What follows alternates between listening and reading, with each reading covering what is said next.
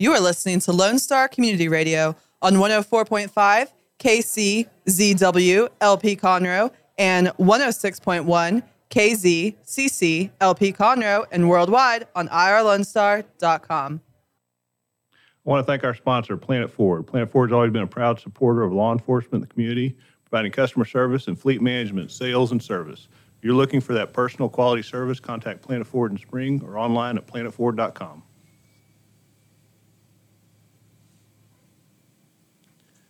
You're listening to Crime Scene Today, where we talk about current and future law enforcement, forensic, and crime scene investigation issues. So this week with me, I have uh, joining me Constable Chris Jones from Precinct 5, Montgomery County. Uh, Thank you for coming in, Chris. Uh, Thank you, sir. Thanks for having us out today. So uh, we're going to first start with talking about a little bit of the news and what's happening um, around the world here.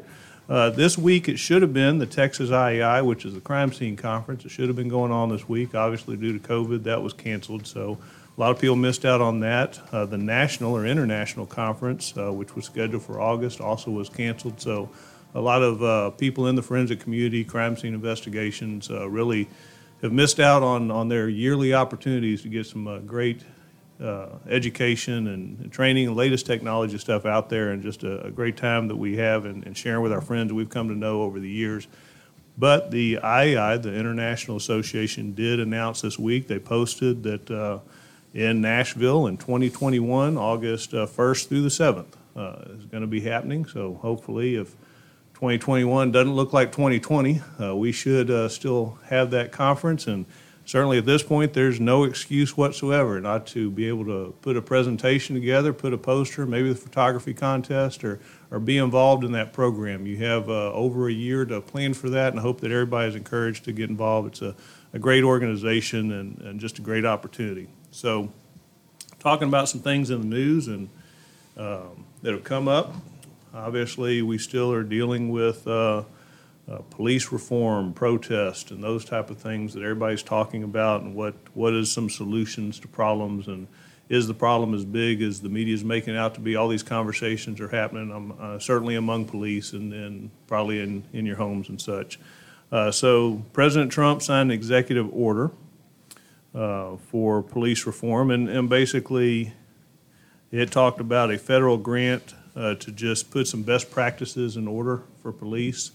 They did address, and we talked about last week, um, uh, they were talking about banning the chokehold and those type of things, and they addressed that in this order uh, in talking about not using the chokehold except uh, when deadly force would be authorized, which is pretty much what it's used for now. I don't know of anybody just uh, using a chokehold um, for any other purpose unless you're fighting for your life and, and such. We have many other things other than that. So we also talked about defunding the police uh, and sort of what that definition is. And it, it seems the most common thing that we found is it's talking about uh, calls that police go to, resources that are used for non-police functions, and is there a better way? Is there something else that could be handling these to let the police do police work? And you know, one of the challenges that we talked about, and, and certainly you can speak to this in, in your area and stuff, Chris, is we do go to mental health calls, but it's not as though there's a deputy that you have at your department that all they're doing right now is handling the homeless, mental health. I mean, it's an occasional call that, that you get, right? So it's, I'm not sure how we uh, are able to quantify the amount of time or people that is needed. Sometimes you have those calls, sometimes you don't. But, um, so Albuquerque, New Mexico is, I guess, uh, starting this as far as a pilot. Uh, Their Albuquerque, uh, their mayor announced that uh, they are forming a new public safety department designed to uh, take the stress off of the city's police. Instead of police, fire department responding to 911 calls related to inebriation, homelessness, addiction, and mental health, that a new division deploying unarmed personnel made up of social workers, housing, homelessness specialists, and uh, violence prevention coordinators will be responding. So, what's your thoughts on that one? Well, I, uh, you know, last week you were talking about when EMS, uh, fire, stuff like that, they used to show up um, all the time with, without us. Right. And they didn't need us to, to go in and take care of business. And, and I can see it, it might start off that way, but as soon as any kind of physical or any kind of, you know, argument starts, then, then law enforcement's going to have to show up just to kind of keep Right, the, the- keep the scene at peace. The you naked know? man walking down the street with a knife, police or mental? Yeah, that, that's Right. that, you know, and so that's going to take both of us, right? You Right. know, uh, but we're going to have to to uh, to make it safe um, for those other other officials to come in. Well, and it also goes to what we talked about last week is many of the times these problems are um, put on police because we're already out there. We're, we're in the area, something's happening, we're quick to respond. If, unless these people like, and I'm just using Albuquerque for example, I mean, it sounds like they're, they have an idea, I'm just not sure the practicality when it gets implemented, where are they responding from? How long is it gonna take them to get there? And who's going to handle the situation until they get there if the police are not responding? I mean, how long can you let a mental health crisis go on prior to someone arriving? You know, could it could it be a situation where they end up having a a ride along uh, where they're they're actually riding with law enforcement? So they show up and you, you let them. Um, you let them kind of handle the situation for as for as long as they can to kind of de-escalate uh, the situation. But then you you know we're we're there also just to to to be there just in case anything was to go bad. So And I know that's been tried, and I say it's been tried, it's been used. I mean, it's, Yeah. it's actually been active. I know Harris County did something very similar uh, to mental health. Uh, I'm not sure that, and I think it's a great idea to have both of those uh, knowledgeable people in there, one that is more knowledgeable about the mental health part of it, and one that's there in case something goes wrong, but does it address the issue of letting police not handle those calls, right? They're still, they're you know there. you're still going to have to show up. But you know, um, Constable Cash, taking care of all uh, mental health in Montgomery County, has done a good job. Um, I believe having officers that would show up in like an unmarked car, uh, showing up in um, in unmarked, un, not in uniform. Right. You know, where you don't have that that presence, that that command presence that you show up might kind of de-escalate the situation a little bit too.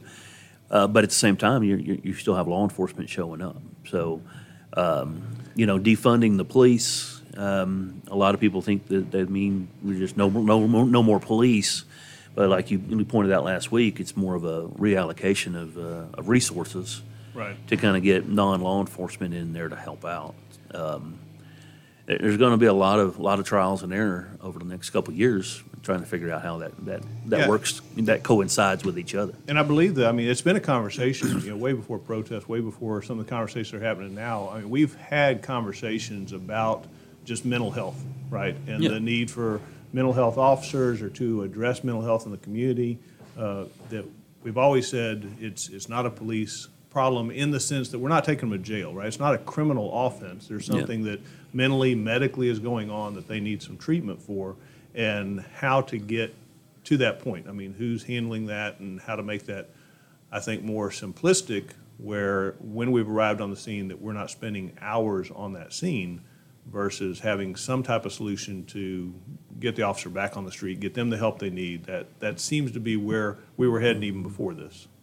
Yes, I mean we, you know, like like I mentioned earlier, Constable Cash uh, coming out any anytime we need assistance uh, or have a situation like that, we can call them and, and they're en route. Um, and they might be 45 minutes away, uh, but they're going to come out and help us get through that situation. And, and they're they have their own team, their own crisis intervention team that'll come out and uh, help take over a scene to get our guys back to work because that's what they're they're doing. So. Yeah, and they've done a great job with it. We've, uh, we've called them out to our scenes, and I think having that, and we've only had that a few years here. Oh yeah, yeah. Uh, So it's, it's something new that, uh, uh, if you want to call us trying it out, I mean, it's working. I don't see any reason that, uh, not to expand that. And, uh, you know, we certainly have the calls available. We have the issues that need to be addressed and, and certainly have the people that have that training and, and ability to do that.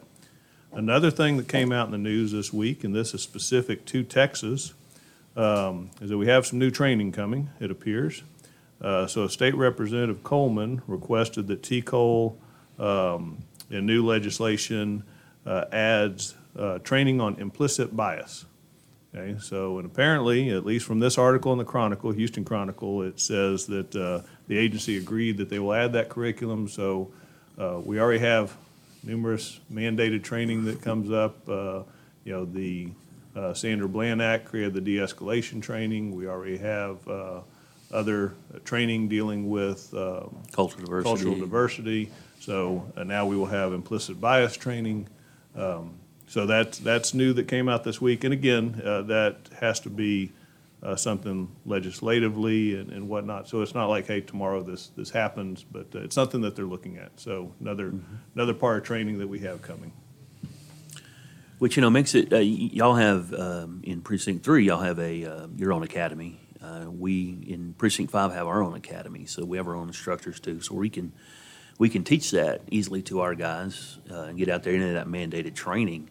The problem lies, some of these smaller agencies don't have that, and they've got to travel, and they've got to get that. But, um, you know, how we see it a lot, that a lot of mandated training, you know, you have to do this, but there's no really way to, to fund it and, and have to do that. So, You know, that, that is a challenge, and, and one of the, um, you know, I came from a larger agency, going to a smaller agency, and, um, and I think it, it goes across the board. It doesn't really matter the size as much, is the balance between training all your people and keeping your people on the street, right? Exactly. So, uh, at uh, the department I'm at, for us to do a mandated training requires at least ten classes that you're going to have about, you know, three to four people in those classes, maybe five at a time to circulate them through. I mean, you could do all of them in one or two classes, but you can't do that and keep people on the street. Exactly. Right? So, uh, one of the things that we've looked at,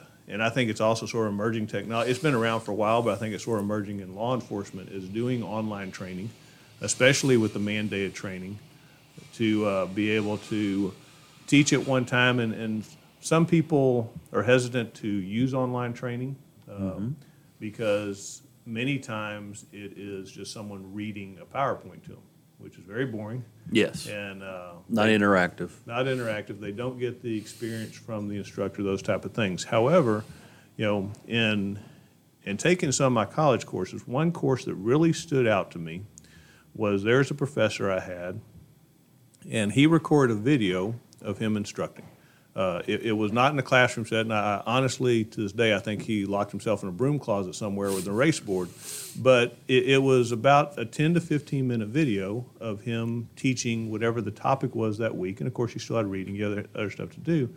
But at least hearing from him, I knew the highlights. I knew what was important. I knew what stood out. It was that personal connection, even though it was a video, right? Yes. It wasn't just someone reading there. So there's many options, um, you know, in instructional design to put these things in place. And once you have them in place, and we've done a couple of these um, at uh, precinct three, to get that information out. You know, where at this point they can be in the patrol office, it can be midnight, it can be one a.m., but it's it's not tying up the instructor. It's been done. Also, it you're sure that everyone's received the same training, right? I mean, how many times does instructor in the second class, third class, oh, I forgot to tell y'all, Yes, Yeah. or uh, you know, I, I I meant to tell y'all this, and and it, you know, it changes because I mean, as an instructor, um, you're an instructor too.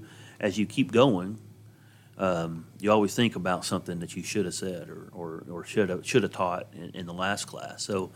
Yeah, having that, you know, it might take a couple of takes uh, to get it all in there, but once it's in there, you can pass that on to just about anybody, and you can share it with outside agencies also, which allows Yeah, it's, you know, like the professor I was talking about. I have no doubt he did not record this video for my class. This video that he used, he probably had been using For for, years. for years, right? Yeah. But it was still, you know, uh, material. It was still the same information that we needed, Mm-hmm. you know. So, uh, again, it's a little time and effort up front, but I think the, the benefits probably pay off. And, and we've seen that going. We've seen uh, some new technologies emerging, and we, we may even do a whole show on some of the new technologies such as uh, VR and augmented reality, where you're literally walking in a room where things aren't there, but you see a crime scene, you see different things to work and stuff. So I know that people have tested that; they're working on. I see that as like the next step in the future in, in training law enforcement. Uh, and just a side note, if anybody hears a bunch of banging and moving and stuff, Yeah. they're they're doing construction over here at the radio station, not at the radio station, but next to it. So um, that's what any of those whirling sounds and things are uh, next to us. So, so Constable, let's let's talk a little bit about uh, your area. I know you and I both grew up in that area. Um, so, and uh, your, I guess your main city would be Magnolia for for precinct five. Um, I know uh, when I went to school there, there was a graduating class of I think we had 180. Uh, Now there's two high schools there, so it, it's definitely grown as far as a community. Uh, I think there were two restaurants. When we had the Bulldog uh, Burger Pit, And yep, And, uh, Pappy's Pizza. Yeah, something like uh, that. but a huge community now, right? So, uh, so what is, uh, so in the past, it was more rural, right? You had a two-lane road. that Many people only knew about getting to the Renaissance Festival, Mm-hmm. okay? Um, So what, I mean, you still have a lot of rural area. We in- In, in your precinct, but um, you also have a lot of commercial stuff now.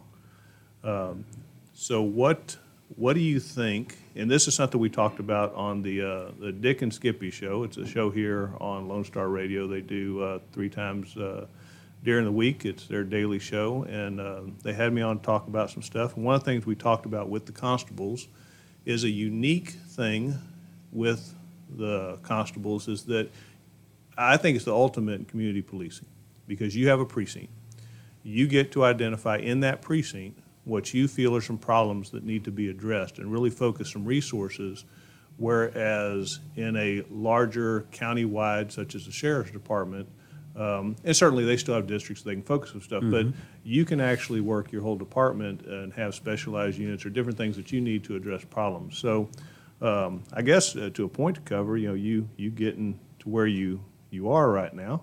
Uh, you took over. When did you take over for uh, precinct five? I took over in October of 2018, October So- 1st. October in 2018. The Mm-hmm. current constable retired, uh, David Hill, and he had been there uh, for how long? 36 years. 36 at years. that time, and but he was actually 13, 13 years, a little over 13 years, in um, as a DPS officer in Magnolia area also. So Yeah, I know. I tell the story that he used to come to uh, the junior high when I was there. He doesn't like me telling that story. I know It shows his age, but uh, he'd been around for a long time. And I actually, my first job, my first law enforcement job, uh, was at his office as a reserve. Mm-hmm. At that time, it was uh, Monday through Friday. Uh, they served warrants, they served civil process, and uh, they uh, closed at 10 o'clock. Uh, and only a couple people were out in the evening time. Uh, and on occasion, you'd, you'd back up sheriff's department, but your, your main purpose was during the day to go serve civil process of warrants. And I believe that continued for many, many years. That, that continued actually. Um, there might have been some variation of times and stuff like that in there, uh, with attempts on different. You know, we ran a lot of traffic, but uh, we backed up the sheriff's department. But our main goal, and everybody in the in the department, if you weren't assigned to the school district, which we'll talk about here in a little bit, uh, was civil. So everybody had their civil papers, they had their warrants to take care of, uh, bailiff to court like we have to. Uh, but yes, uh, we were Monday through Friday, and um a lot of the times, if the courts weren't open, we weren't open.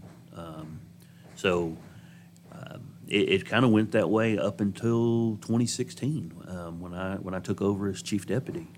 You know, and it, it's been a change in Montgomery County. I know um, uh, with um, Constable Precinct Three, Ryan Gable. He came from Harris County, and Harris County is uh, a whole different animal. Uh, you have constable agencies there that are 600 man departments that uh, uh, handle um, every function. The, the, uh, the sheriff's department isn't even involved in most of North Harris County because you have the largest constable agency of the Texas there.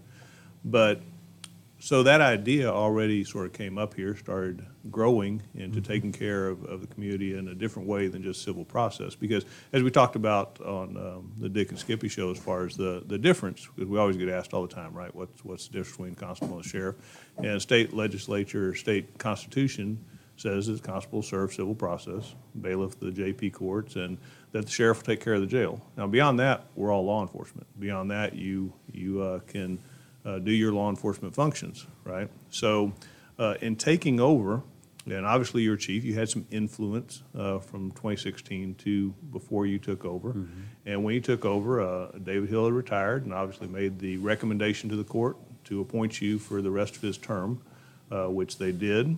So, what I guess uh, was your your first? I mean, you're already there. You're the chief. You're sort of running it. So I, I don't imagine that there was like massive changes uh, that came on board. But what did you see? Some things that you really wanted to enhance about the department? Well, even beginning in 2016, um, in watching Precinct Three, uh, Gable, and Precinct Four uh, with Rowdy, Rowdy Hayden over there, um, I knew that we needed to do more. And, and what I really wanted was to start extending our hours out and to, to start being a little bit more proactive in what we do. Uh, a lot of traffic, uh, a lot of narcotics, uh, DWIs, stuff like that. Um, we still, you know, the, the major crimes that when you call 911 and you want somebody to show up, it's, it's going to be the, um, it's going to be a sheriff's department that shows up out in our area right now. Now, that's not saying we're not going to be there to assist them in any way we can to back them up, but we don't have the investigators right now to kind of follow up on, on, on crimes and stuff like that. So we do a lot of proactive policing. And, and that's what I really wanted to, to focus on. Um, I don't want to compete in, in, with the, with the sheriff's department in calls and trying to jump calls and, and trying to, to do all that. They, they have their function, we have our function, and, and I think we work good together out, um, out in our area. Um, that was the main thing I wanted to do. Um, you, you've worked in constables' offices, um, and you know, a lot of people say, "Well, I'm gonna, you know, you, you, got your papers for a couple a couple hours. You're gonna serve those, and then you're gonna go out and do something." And, and a lot of times, it's hard to switch those gears in between. Right. And um, it's hard to take a, a seasoned officer who's been there 20 years and, and turn them into a, a, a, a, you know, somebody who wants to run a lot of traffic and get out there and search a lot of cars and do all that. So. At that point, we were able to, to kind of split it up. In, in 2016, when I took over, I kind of split it up into to two different divisions there. So I had a civil division that took care of all the papers and took over anything that's civil, anything that come out of the courts, warrants, all that stuff, bailiff in the court and did all that stuff.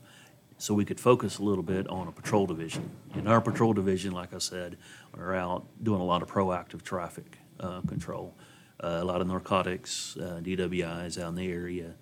Um, so that's what I really wanted to do uh, when I took over. Um, when I took over as chief, so when I took over as constable and got sworn in by the uh, by the court uh, on October first, twenty eighteen, we just continued that, and uh, so our main goal was to, to extend our hours and, and become a little bit more proactive and be out there. Um, you know, the, the sheriff's department they are they're busy um, Sure. with our growth, uh, with their growth uh, you know, it, it's hard to keep up with everything. So they're they're going from call to call to call, and they do a great job at it. And um, and we're out there to help them as much as we can.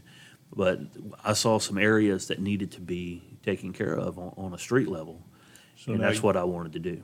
you were uh, appointed, but since then, uh, we just had the primary. Mm-hmm. Uh, you won your primary, so you are now the elected. You're not appointed. You Yep. are the elected constable uh, uh, for precinct five. You don't have any uh, competitors in November general election, so that No is it. You are you are it for uh, the next four and a half years to to run the agency and to guide that community.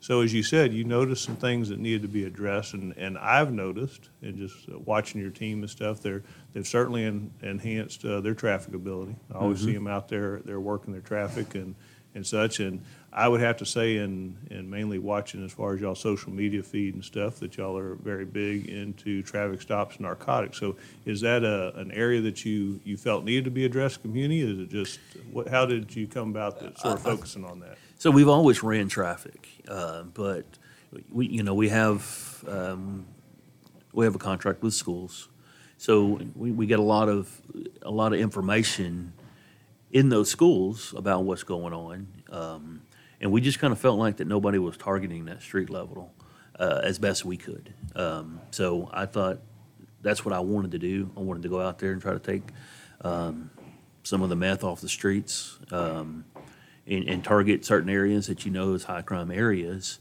Um, if we could do that, then we can we can kind of cull down a little bit of the, the thefts, the burglaries, and stuff like that also. So, Right. It, it's something that a lot of people don't think about that aren't in law enforcement that don't consider is that when they hear about us arresting drugs, they, they think that it's it's just the drugs, right? Mm-hmm. The drugs are connected to so many other crimes in our community uh, of thefts, of robberies, of burglaries. Um, you know, many people that do drugs, it may be a big surprise to some, but they, they don't have jobs. They uh, need to find the money to pay for the drugs in some way or steal the drugs and stuff, and, and that leads to your robberies, leads to your thefts. It, most crimes that we find, there's some type of connection back to the drug world in some way Yes. right? So what what would you say is a a problem drug in your area? One that we've seen more recently. I was actually pretty surprised with. We've seen uh, ecstasy showing up again. We've had some complaints about ecstasy uh, showing up. We we still uh, we we have we've arrested a lot for meth. Uh, Sure. And I think that was that was coming on, but we've seen some more heroin come out also. Um, but the ecstasy is, is definitely on the rise. Pills, uh, Just you know, prescription prescription pills, stuff like that. Um, you know, it's something that we see a lot. And you know, a lot of people think about THC and THC oils and stuff like that. Right. And there's a lot of big debate on legalizing all this stuff, but it's it's some powerful stuff when you start melting down all that. Yeah, and, and normally, I mean, we you know we talk about legalization of marijuana and those type of things, but it's it's actually somewhat rare that that's all we find. right? Exactly. I mean, we'll we'll find some marijuana, but it's then we find the meth, we find the ecstasy, we find the Xanax, we find the we usually find something with it. So you know, um, and it, it, we also find guns with it. We find stolen property with it. It's you know, um, not dismissing that you know that there are some people that they uh, have recreational marijuana that they, uh, for lack of a better term, use it like alcohol, and Mm-hmm. it never leaves their house. Where, and honestly, we never know anything about those people. Um, and obviously, I guess they can function fine and and work or whatever. But the element we normally deal with uh, are the ones that are mixing it with uh, guns and criminal offenses and, and other problems like that. So one of the things you had mentioned on uh, your your webpage that you're very proud of, and, and I certainly understand, is you were involved in the internet crimes against children as an investigator for a while. yes, So, and currently you said that your department doesn't have detectives, but it's obviously not for a lack of knowledge that you don't know how to have and, and, and I'll talk that I'll talk I take that back because we do have an ICAC investigator still. Yeah, and So- involved. Yes, uh, but that's more of a proactive uh, form. What I meant by the, by not having the detectives is the ones that we take a report and then somebody follows up on. Right, right. That stuff like that. And I can see that coming in the, in the future. We're just not there. And what yet. I was getting at is, is not that you didn't have, you, you Yeah. do with ICAC, but that uh, you have the knowledge to do it. You have the knowledge to certainly put people, uh, right now it's just the resources Mm-hmm. that, that you need to do it. So uh, you had spoke about uh, in ICAC, I guess, uh, webpage, I guess, one of your cases that uh, maybe it was your first one, I don't know, as far as uh, that you had had a live, live victim on your first case. had a So- live victim. So tell me a little bit about that case. How did you, this was your first case? This is my first case uh, Okay. in um, um in ICAC. Um, I believe it was 2014 uh, that that I started in ICAC, and um, I remember uh, we, you know, they we were doing investigations on child pornography and, and uh, downloads and stuff like that. So um, we had we we had identified a, a subject that was downloading child pornography at his house.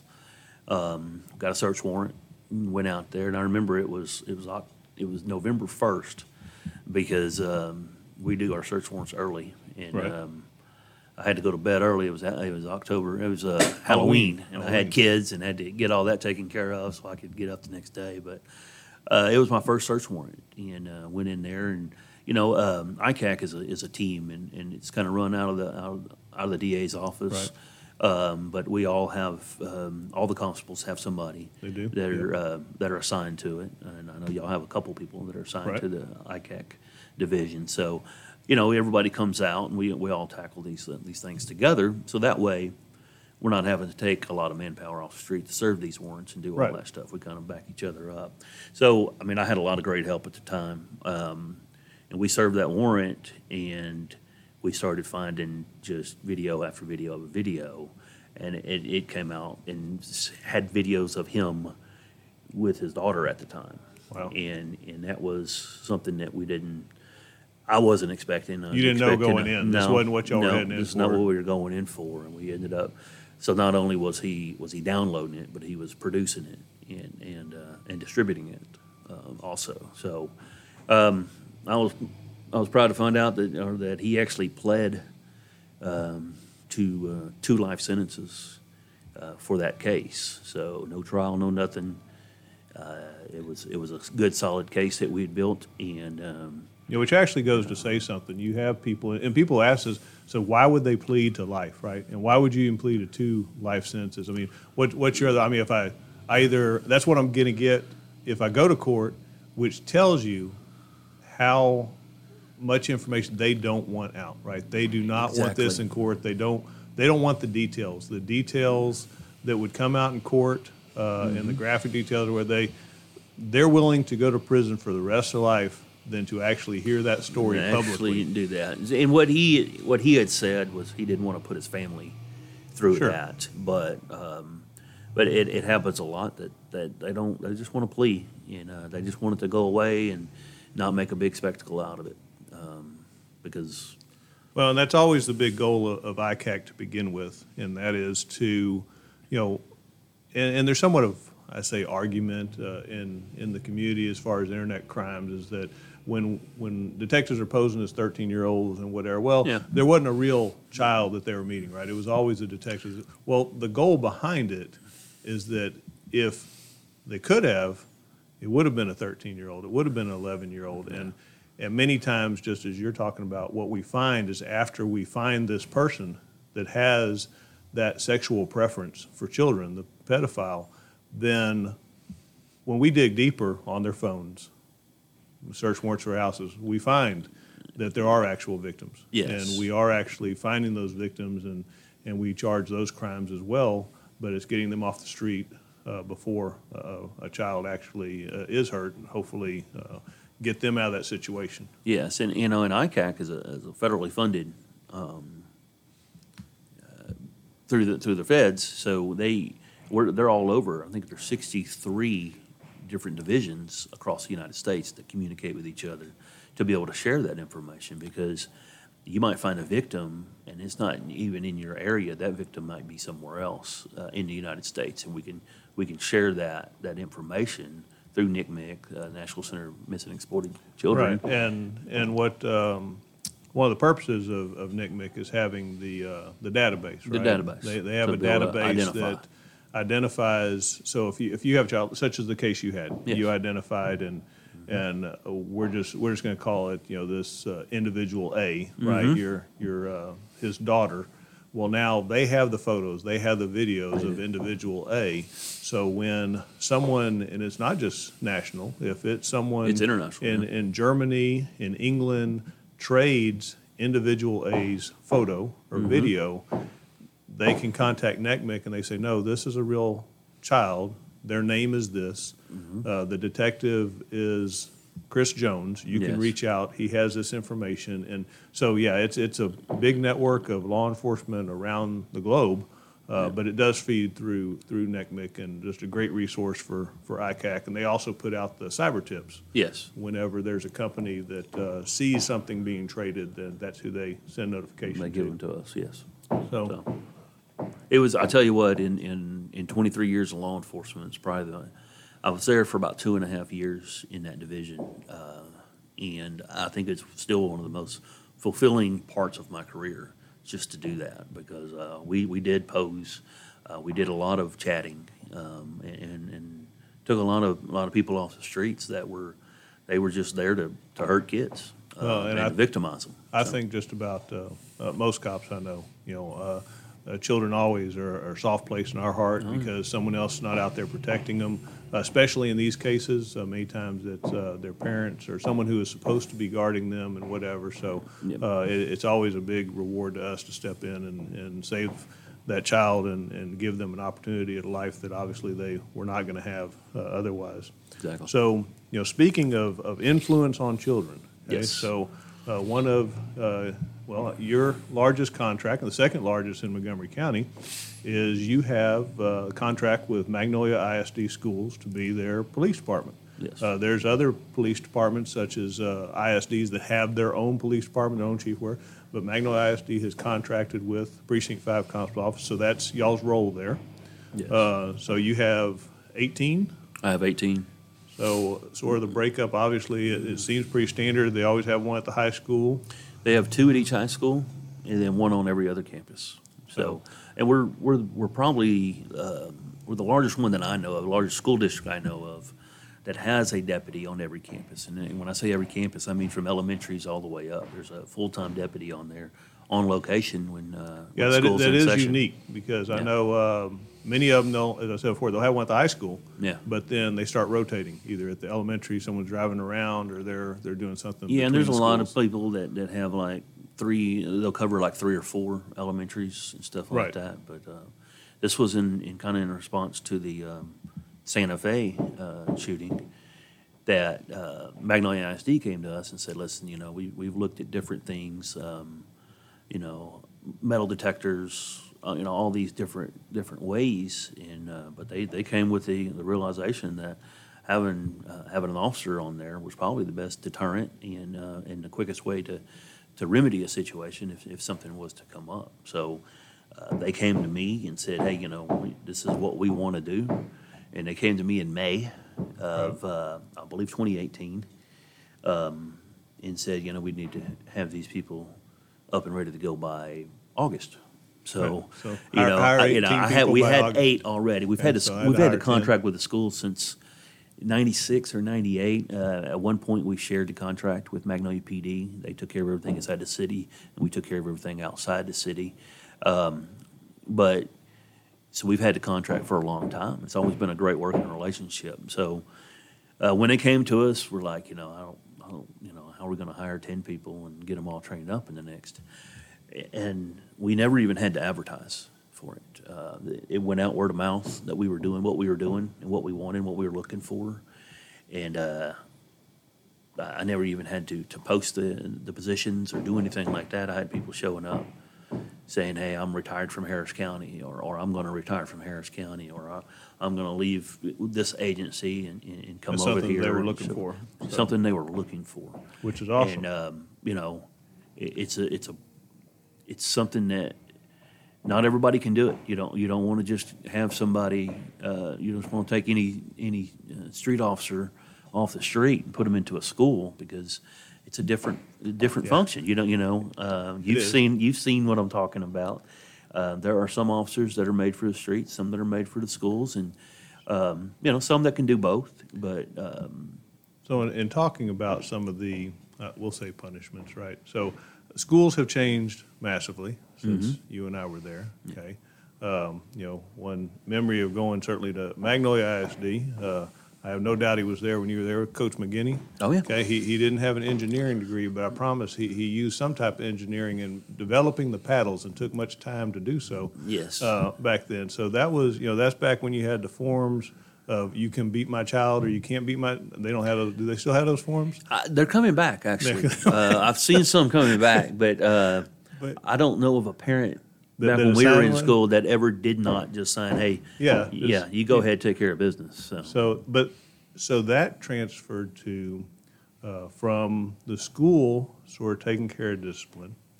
Uh, and, and obviously we're talking about corporal punishment, but there's also other discipline. You had after school, you had detention, you had those things. But then it went to, it seemed to shift hands. It seemed to shift from the schools to involving law enforcement in, you know, disruption in the classroom, disruption on transportation, and these type of things. And, and that sort of led into officers uh, as a Class C misdemeanor issuing citations. Yes. Which ended up in a, a financial burden, uh, usually to the parent. It really didn't affect the child in any way. Um, and so there was conversations on that, and since that, uh, the citations have been removed yes, right? So, so at this point, what do we have? And I guess, I guess for a term, so obviously, there's, there's a deterrent of y'all being in the school, and Yes. hopefully, we never have uh, the horrible things that have happened in other schools and whatnot just by that deterrent. But obviously, y'all are there for a full shift, so what is expected of a school resource officer, of being in the school uh, during the day? What, what's the expectation of that officer doing every day? Well, the expectation of every officer from elementary all the way up to high school is, is the safety and security of everybody on that campus. So, um, you know, we have campuses with close to 2,000 students on them, right?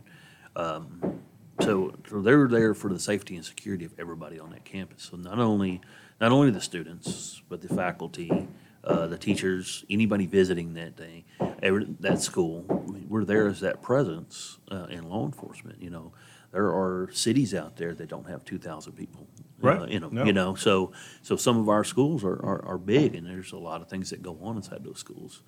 But first and foremost is the safety and security of everybody there. So you're right. We, we went back when we started 20 years ago or so. When I started, uh, I started off in the school district, and it was, you know, and there was a pretty clear define, um, you know, as, you know, administrators took care of this, And and, then we'll of call you in law enforcement if it gets to that point. And it's somewhere along the way it got to a. Um, I think they were using law enforcement on stuff that they probably Should've- shouldn't should've been kinda used it. Yeah, they should. They probably should have done it, and and we should have been. And I think we've seen that in law enforcement as a whole. Um, that that sometimes now we're taking care of stuff that 20 years ago we didn't take care of. Right. That it was somebody. So it happened in the school too, and I think that's why when you know um, you got to make your administrators happy, right? Um, if not, you know, just like in in any contract, if you if you're not making them happy, but there's a fine line in there because we've got to do our jobs too. Right. We And you- have we and have a have- duty to do our jobs. And you have legal restrictions as to what you can do and can't do. right? Exactly. So, um, so it, it took some some educating on uh, on administrators and officers of what we could not and cannot do. We're not dress we're not addressing dress code and, and all that stuff out there. And you know, and, and we we laugh and we talk about it, but some of them officers would do that, and, and, you know, they would take that that you know you're breaking a rule, whether it's a rule or a law. You know, and we don't enforce rules; we enforce Right. laws. So it took a lot of training on both sides to get that, that equal balance. But, um, you know, one, one thing about our school district, they've always kind of said that, hey, you know, um, the superintendents, they, they've got a big job, right? They take care of all the campuses, they do all Sure, that stuff. right. They give, and uh, they don't want to be law enforcement officers either. So that's why they contract out to us. They're like, that's one thing that y'all can take care of, and we can stay separate, so that we're, you know, hey, we can't do that, or hey, it's you've got to step aside. It's not time for us to step in, you know, and you've got to be able to have that good relationship with administrators, uh, with your school district, to be able to say, hey, at, at, at, at a certain point, it's it's no longer a discipline problem; it's a legal problem, and, and at that point, we take over. But until it reaches that point, it's on you. So. So what would you say, uh, and I would expect it probably more at the high school level, because that's just, uh, I, I guess I would hope at the high school level, that's where you're dealing with more of what would be a criminal act. Yeah. Uh, What would you say would be probably the more common things that y'all have to address? Would it be assaults, would it be drugs? It's Would- I mean, assaults. Uh, you know, we no longer write Class Cs for fighting or anything like that. Uh, used to be if you, you got into a fight, you know, you got three days suspension and, and a citation. And um, that's something that's kind of went back to uh, a, a fight that, that it's a Class C. They don't they don't want us enforcing that in the schools. So, um, but, but we, we do have a lot of assaults. Um, we have narcotics. I mean, there's, Sure. there's drugs in there, just yeah, just like there's in e- in every school. Right, yeah, it's not, Uh, not uncommon. but- Exactly, exactly. So, um, Now, how, Uh, how you know, low does, I mean, do that's- you, do you see drugs at elementary? we have in my 20 years we have, but not not very often. I- you I wouldn't expect. I No, mean, and I've- it- it's I've- usually they they brought the wrong bag to school or something Right. like that, and, and there was Mom or something dad's in it. bag, Yes, yeah. Um, so something like that, but um, you know, when I get I get the question a lot of times when I'm out talking to the community about about 18 about having 18 deputies inside the school district because I, that's a that's a big thing for me. It's a big Sure. thing for the community. I Right. really I really believe that. I, I believe that Magnolia ISD stepped up and kind of started setting that precedent. And you've seen a lot of the schools in Montgomery area, Montgomery County area, that are growing their police forces now. Uh, and it's not because they're bad kids. It's because we, we have to protect our kids and, and everybody on that campus. uh, like I said, there you can. Um, we got two thousand kids on a campus, or two two thousand students. Right. A hundred or so uh, teachers and faculty on there. So you have a small town that- yes, that we have to we have to secure it, and um, even the, even some of our elementaries have eight nine hundred people in them, uh, and nine hundred kids, and then you got the faculty and everything like that. Well, so and, and we're talking in, in very general of, of school, but there's a lot of functions to that school, meaning that you have the normal uh, seven to three in the afternoon school happening, right? But then you have band after school, and you have your football games and your track and your sports and, and all that that y'all are also involved in. We're, we're involved in those too. We have to be there. Uh, anytime there's there's there's students on that campus, we're usually there. Um, so um, you know when they have their games and stuff like that, we you know we get get crowds from all over uh, the area coming to watch a football game. So you know now you've got six, eight, nine thousand people in a, in a confined area. Um with some sporting events going on and, and parents Right. getting involved and stuff like that. So there's, Getting there's, there's some friction. the, yes. the, game. Yeah, so I mean, we you know we have to be there for that. So, um, So but how it's is something that's um, been good? Well, as far as um, people in the schools, I mean, obviously, we had a very long spring break Oh yeah, uh, Yep. betw- between COVID and stuff. So um, it looks like, I mean, I know they're still in talks and stuff. It looks like we're we're going back. I know they're starting to put calendars out. Uh, I'm not even sure they still know what it's going to look like. But uh, what's some insight on you? How's that looking for your officers? well, well, Magnolia ISD has their calendar out, and that's what we have to go by right now. So it usually starts at the beginning of August. Uh, we do a lot of training uh, uh, before that. Uh, we do a lot of active shoot, active shooter training. Uh, you know, before the before the school year, just in case anything was to happen, unfortunate incidents. So um, they have their schedule out, and, and that's what we're going off of right now. Um, but I, I do want to tell you one thing about that I think has been one of the best things about our school resource officers and our school contract is uh, the elementary schools. See, I mean, they're they're like they're like you know father figures in there and stuff like that. So you you you have some kids that come to school, and they might not have a role model, you know, or somebody like that, and they come in there and they eat lunch with these officers, and they uh, they interact with these officers, and and I get so many compliments on the elementary schools more than anything else. When you pull up to an elementary school in Magnolia ISD, you're going to have an officer there uh, greeting all the kids going to get out of school, and when they get out of the cars, talking to people and everything like that, and it, gives the parents a big sense of relief that that officer's there.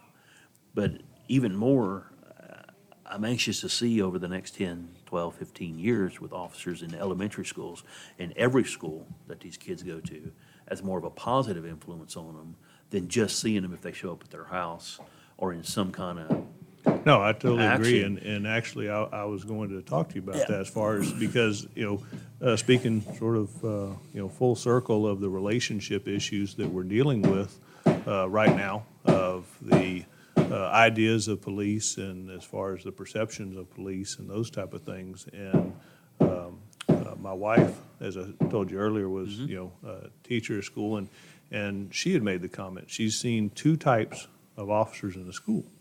And she saw one that leaned against the wall like they didn't want to be there.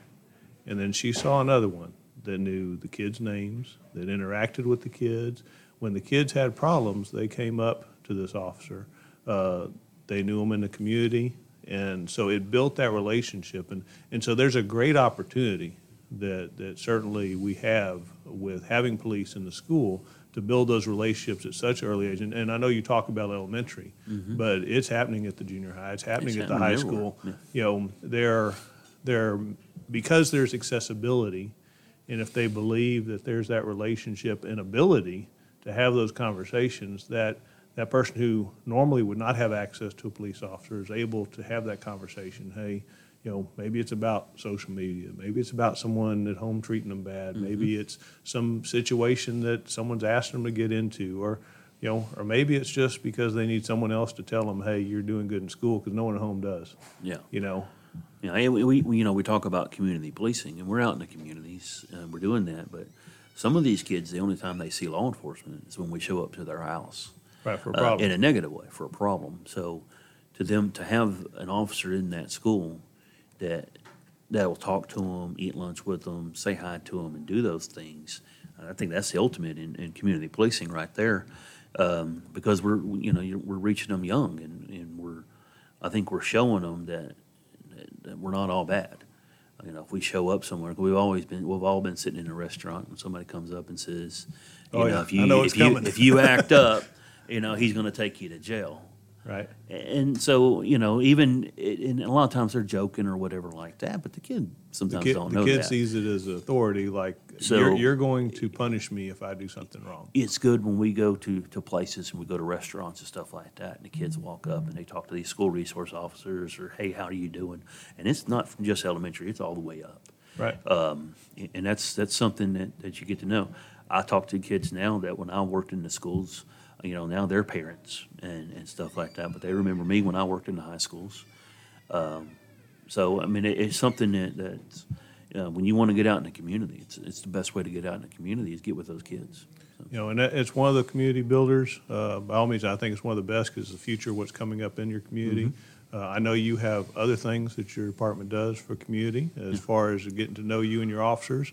Uh, y'all do the coffee with cops on occasion. We. You've, um, this year you did a CPA, uh, Citizens Police Academy. We did. We did Or last year. We were supposed to do it um, in in March of this year. So it started in March of this year, and then with COVID, we had we had to cancel it. Right. So, So that's but that's coming up. The it'll program it'll be coming have. up again. Yeah, you know, and, and we had our first one last year, uh, the the Citizens uh, Academy, and um, we had about twenty people um, that came through it, and we, we got nothing but but great reviews on it. Um, so now you have those ambassadors out there that are kind of talking about what the constable's office do because we always get that same question: What do constables do?